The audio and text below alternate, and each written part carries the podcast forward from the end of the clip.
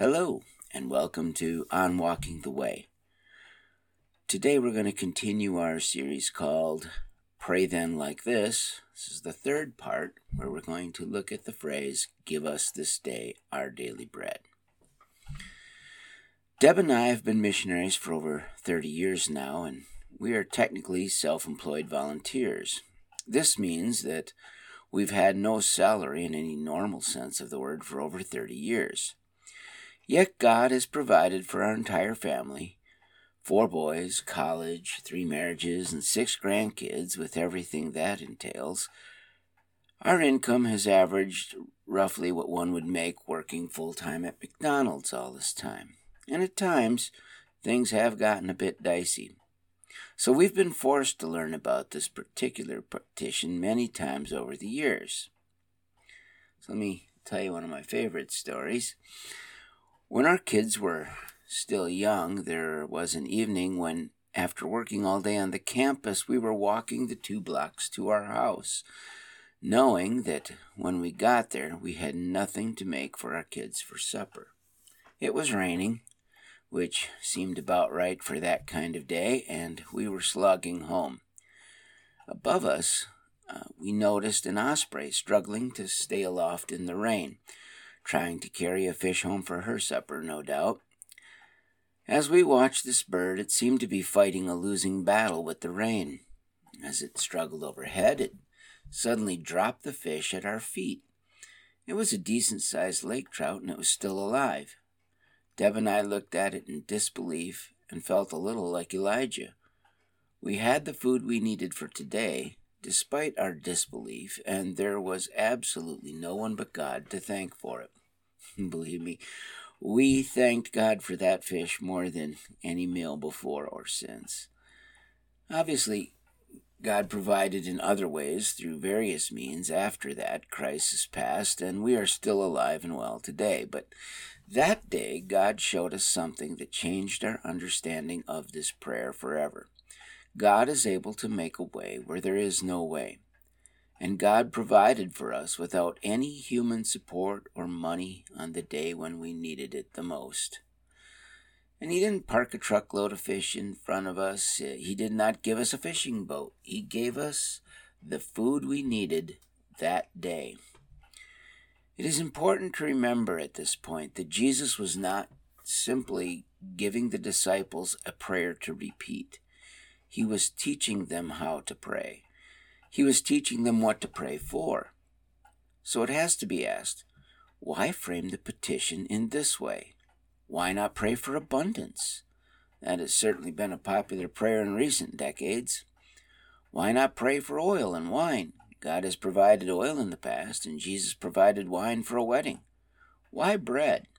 And why ask for only the bread that is needed today? To understand the heart behind this teaching on prayer, I think it is helpful to look at some of Jesus' other teachings for guidance in how to read this one.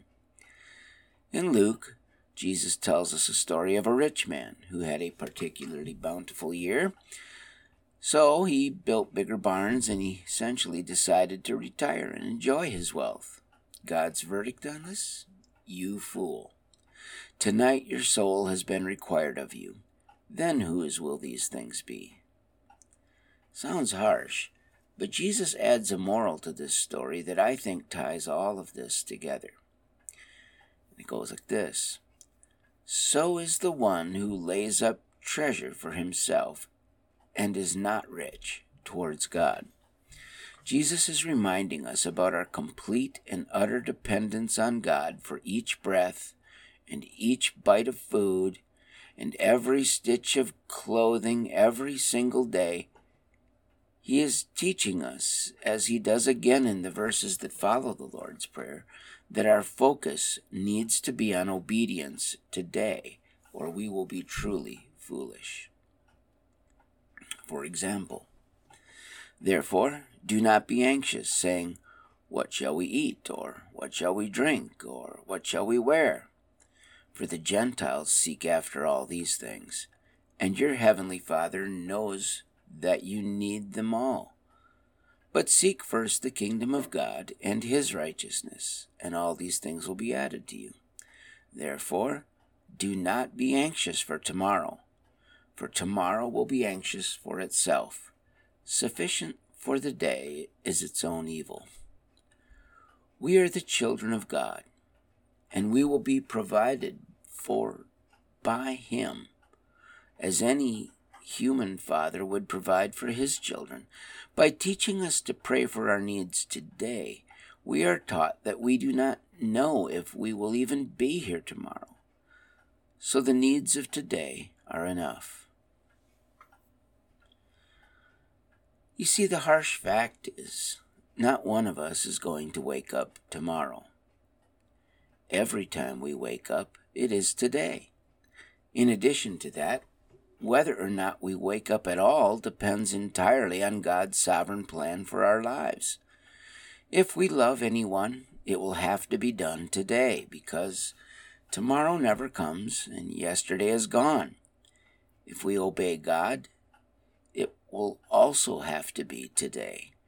Our focus needs to be on the kingdom of God today. We need to love people today. We cannot love people tomorrow or yesterday. We need to give today. We need to live today. Jesus, by teaching us to pray in this way, is also teaching us to live in this way, living each day in utter dependence on God, focused on His coming kingdom, trusting in God to provide like the loving Father that He is. Does this mean we stop working and wait for God to drop food in our mouths? Well, not exactly, but I think it means more than we often want to believe it means. Paul balances this dependence on God with a very practical piece of advice in his letter to the Ephesians. Let the thief no longer steal, but rather let him labor, doing honest work with his own hands, so that he may have something to share with anyone in need. When we work to serve others, we are working to build the kingdom of God. And in this work, God will, in one way or another, provide all our needs. The kingdom of God is made up of people. As we contribute to the transformation of people into the image of God, we build the kingdom of God. This labor can take many forms, but the overall goal is always the same, the realization of the eternal kingdom of God. One person at a time, one need at a time, we work to build the kingdom, and every day as we pray, God will provide us with what we need. Have a great week.